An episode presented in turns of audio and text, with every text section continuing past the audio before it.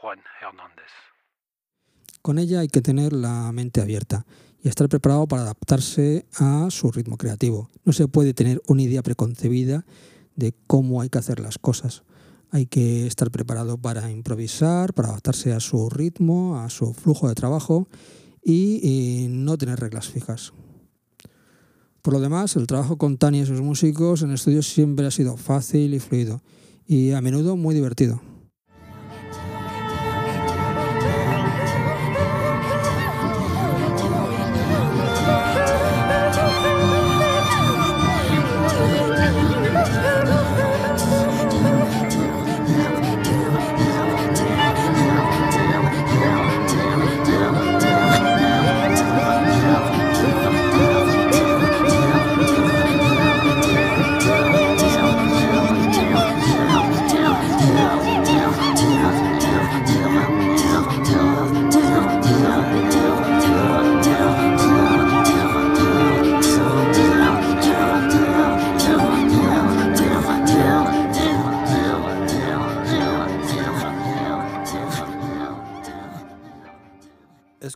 ¿Se siguen vendiendo los CD en España? Las ventas son residuales, cada vez menos. Bueno, imagino que como en casi todo el mundo, o probablemente todo el mundo. Muchos de los artistas con los que trabajo venden la mayoría de sus discos en los conciertos. Los canales de venta tradicionales son cada vez más limitados. También solemos hacer de vez en cuando ediciones en vinilo. En algunos ámbitos funciona mucho mejor que el CD. ¿Cómo ha afectado esto a tu trabajo?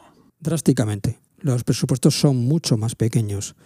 Muchas veces hay que hacer de técnico, productor, músico, arreglista, señora de la limpieza, técnico de mastering, psicólogo, un poco de todo. La mayoría de los artistas con los que trabajo se autoeditan.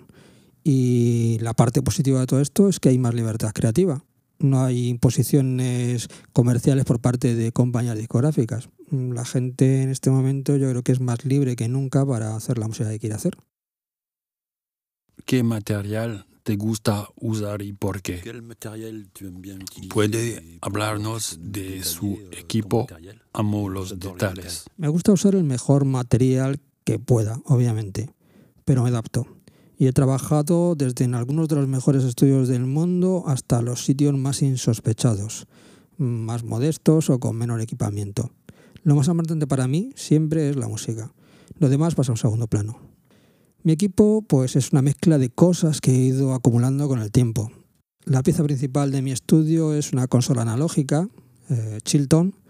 Es una mesa de aproximadamente los años 80 con un sonido maravilloso, equipada con transformadores Berkler, una ecualización muy musical y que utilizo básicamente por sus previos y como sumador. Por ellas por donde mezclo las partes principales. Todo lo que me decías por las noches, todo lo que me contabas al llorar, ya no es más que un cuento más, ya no es más que un cuento ya.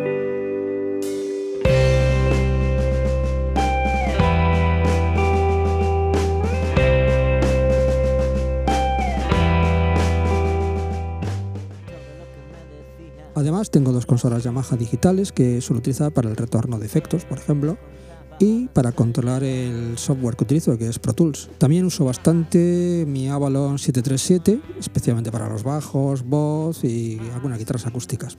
Al margen de eso, pues tengo bueno, algunos compresores como un 1176, RNC, RNLA, una maravillosa Lexicon PCM70 que utilizo siempre, tiene una de las reverbs que más me gustan eh, un Boss C300, que es un chorus antiguo analógico, muy interesante también, y algunas otras reverbs y delays como Yamaha, un Korg de RV3000, bueno, bastante equipamiento, sobre todo de finales de los 70, 80, cosas que tienen un sonido muy particular y que me gusta utilizar.